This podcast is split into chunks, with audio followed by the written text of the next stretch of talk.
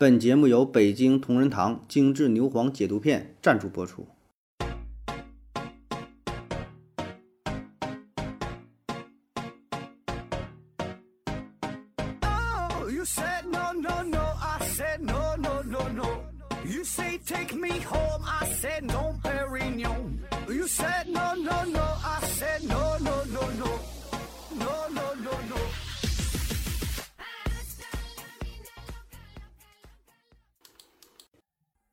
拼命探索，不计后果。欢迎您收听思考盒子，本节目由喜马拉雅平台独家播出。那听到了前面的赞助商啊，大伙儿也都知道了。这一期呢，咱们得聊一聊啊，与上火呀、啊解毒啊这有关的话题啊。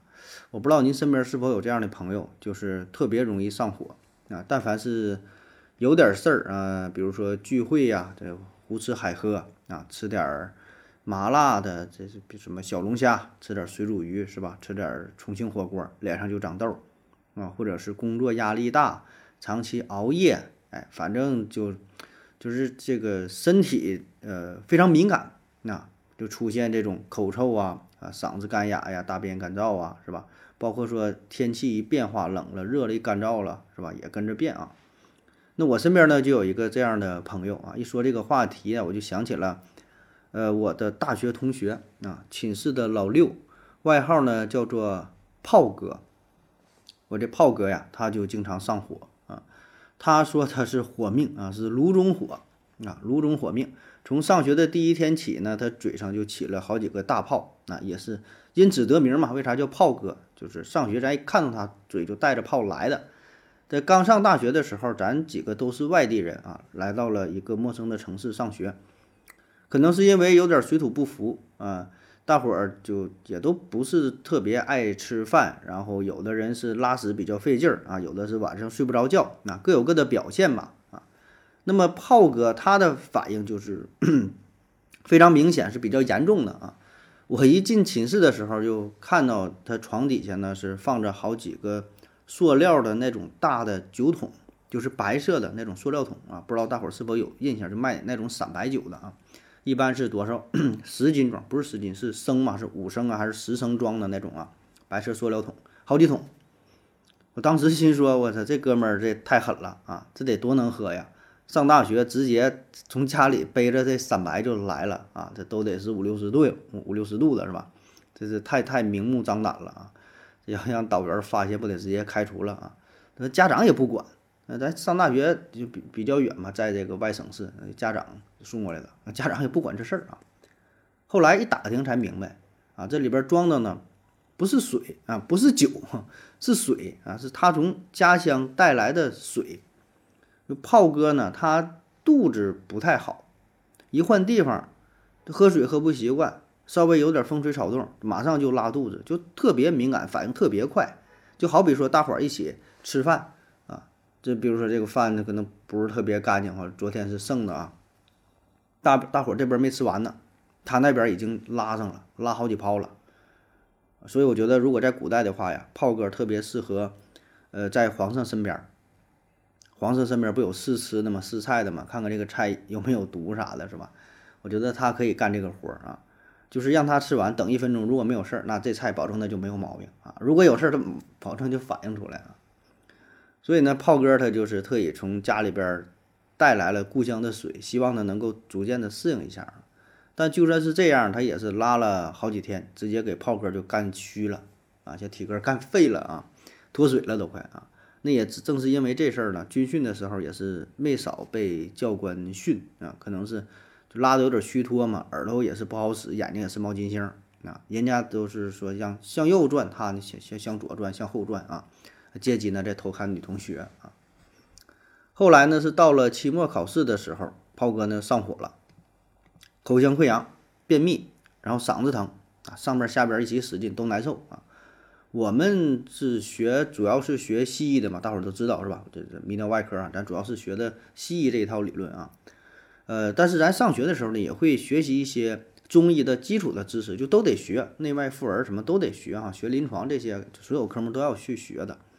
但是大家呢对中医的内容呢并不是特别感兴趣啊，绝大多数人都都不太感兴趣。咱那时候啊，因为你学习和你平时呃，你在网上争吵啊，看一些内容，它是不一样的，对吧？你在群里边跟嗯群友去争吵说的支不支持中医呀，什么转基因呐、这话题你随便去聊，但是真正的这成为一个学科摆在你面前的时候，绝大多数人是没有太大兴趣去看的，因为需要记忆的东西特别多，理论呢，呃，又比较深奥啊。对于咱们来说，反正我觉得是比较陌生的，而且很多内容它都是有点儿那种像什么文言文写的哈，不太容易理解，所以感觉挺难的。还有很多的呃中药名，呃，还有很多的穴位，还有什么药跟什么药配伍，什么什么有什么禁忌呀、这种挺麻烦啊，还记不住。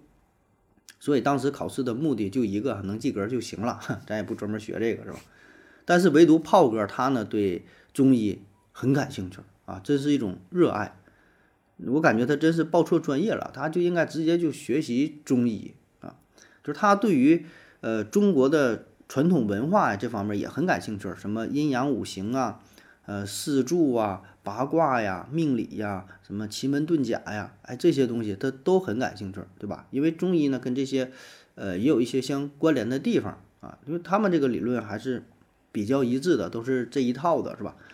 所以你看咱们那个中医书都是崭新崭新的，考试的时候那书基本都没怎么翻开过啊。但是炮哥的书已经快被翻烂了，唯独他的这个中医书啊，看的啊特别细致，画的重点啊，整的特别就看好几年了啊，一本古书，没事儿还给自己分析啊，哎呀，我这个是上火了，我这是心火，哎，我这个我这心火是虚火啊，你看我这低热、盗汗、心烦、口干，哎，我这是虚火，实火呢就口腔溃疡、牙龈肿痛、小便短赤啊，心烦易怒。然后看我这个是肝啊，我这是脾啊，我这是这个肺的虚火啊，肺虚火，我咳嗽无力啊，呃，实火呢什么咽喉肿痛、大便干燥等等啊，没没事就给自己就整，我们也听不懂啊，也没人愿意搭理他啊。炮哥没事自己在寝室里边还给自己诊脉啊，没事拽咱们胳膊要也要给咱诊脉啊，对着镜子自己看舌苔。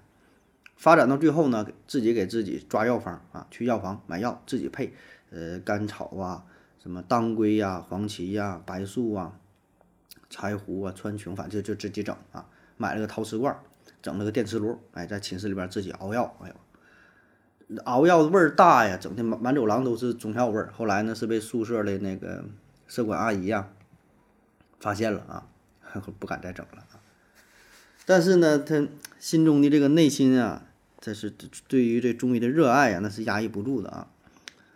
后来实在没招了，他咋整呢？拿着小锅，拿着中药，跑到学校外边有一片空地，有一片算是小森林嘛，里边没有多少人啊，其实就是一片野地啊，很少有人去，偶尔有人去那会儿早晨晨练，有些大爷大妈啊。他呢，早晨起来自己捡点小树枝儿啊，在这个空地上自己熬药。后来是被呃护林员抓去了啊，一看是个学生啊，然后他说我就对中医中药感兴趣了。也也没说啥，说服教育一顿呗，最后就是也也放回来了啊。但这事儿确实挺危险，因为什么？你这个在森林里边，对吧？你用火的话，你弄不好的，你这这就是火灾呀，很危险啊。所以他这事儿呢，也是成为了学校的一代一代传奇人物哈。他让他就是一下学校全学校出名了啊。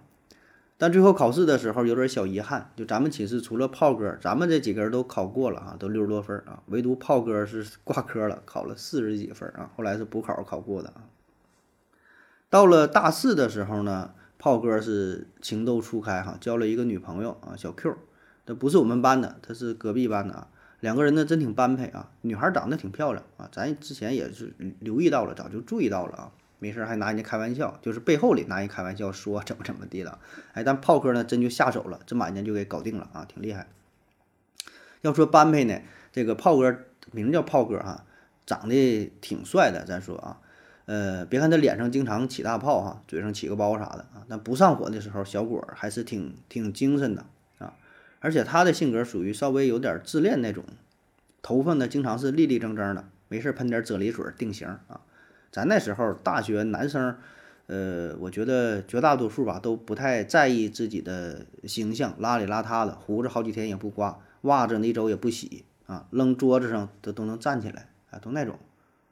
然后床单估计一学期也不会洗一回，我感觉咱上大学五年，有很多人可能都没洗过这个床单儿啊，就就一直这么用着啊。但炮哥呢一直都很干净啊，干净利整人儿。那么两个人的交往啊，一开始是比较顺利的啊。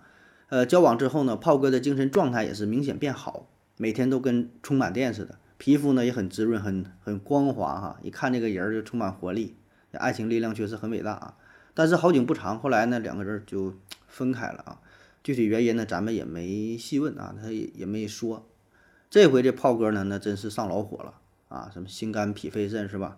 各种虚火实火都来了，整整在床上是躺了三四天，也没去上课啊，一口饭也不吃啊，水也不喝，天天就靠这个营养快线那块续命啊。床上一排全都是营养快线，各种口味儿了啊。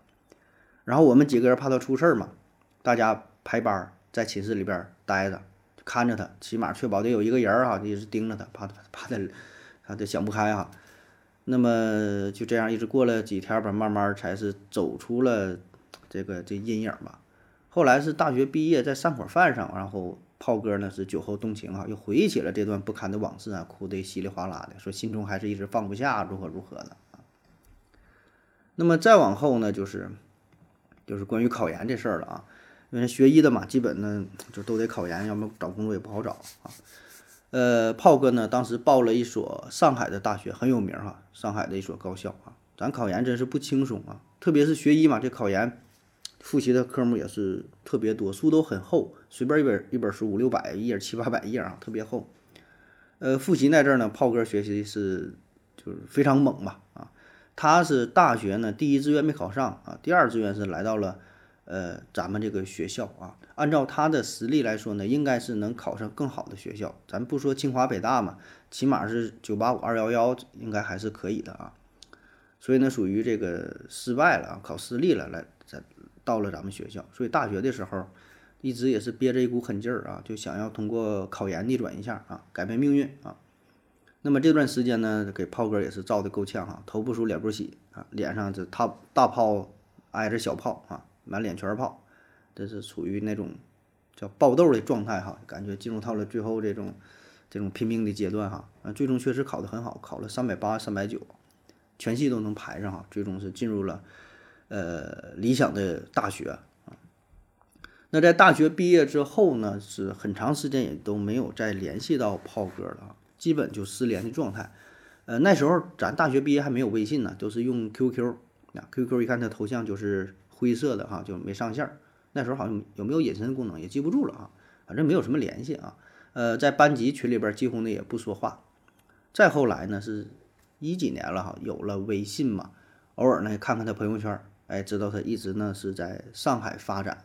呃，硕士毕业后又读的博啊，读博之后又出国待了几年，然后又回到上海，最终也是定在上海啊，进入了上海一个很不错的医院啊，生活很如意啊。微信微信的名呢还是叫炮哥。那么上次遇到炮哥呢？上次见到炮哥呢是，呃，聚会，大学的毕业十周年的聚会上，哎，炮哥呢也来了，小伙还是很精神啊。这个人的性格是轻易不会改变的。你看那造型还是衣服裤子精神立正的啊，戴着金丝眼镜，人人五人六的，人模狗样的。那嘴上呢还是大炮啊，一看这个熟悉的大炮，想起来这种往事啊。然后呢，发际线也是明显后移呀。明显后移啊！一看这造型，起码得是副主任级别啊！一打听才知道哈，呃，最近做实验啊，因为在一个比较好的学校、比较好的医院嘛，所以呢，科研压力很大，经常做实验啊，所以呢也是上火了，嘴上又起了大泡啊。那么炮哥后来到底是转型学学了中医啊？呃，也不免是回想起大学的那个日子是吧？自己熬药那些事儿啊，不禁感感叹这个。时间飞逝啊，一切都是恍如昨日啊。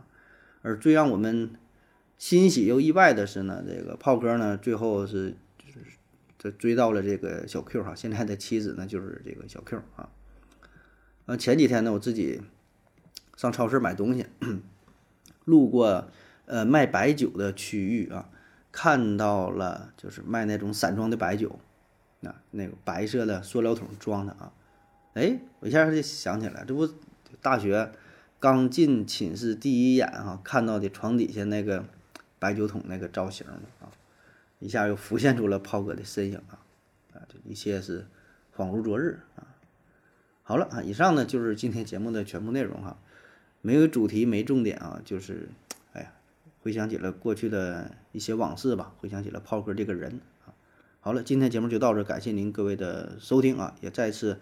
呃，感谢啊，本节目的赞助商啊，北京同仁堂精致牛黄解毒片啊，再见。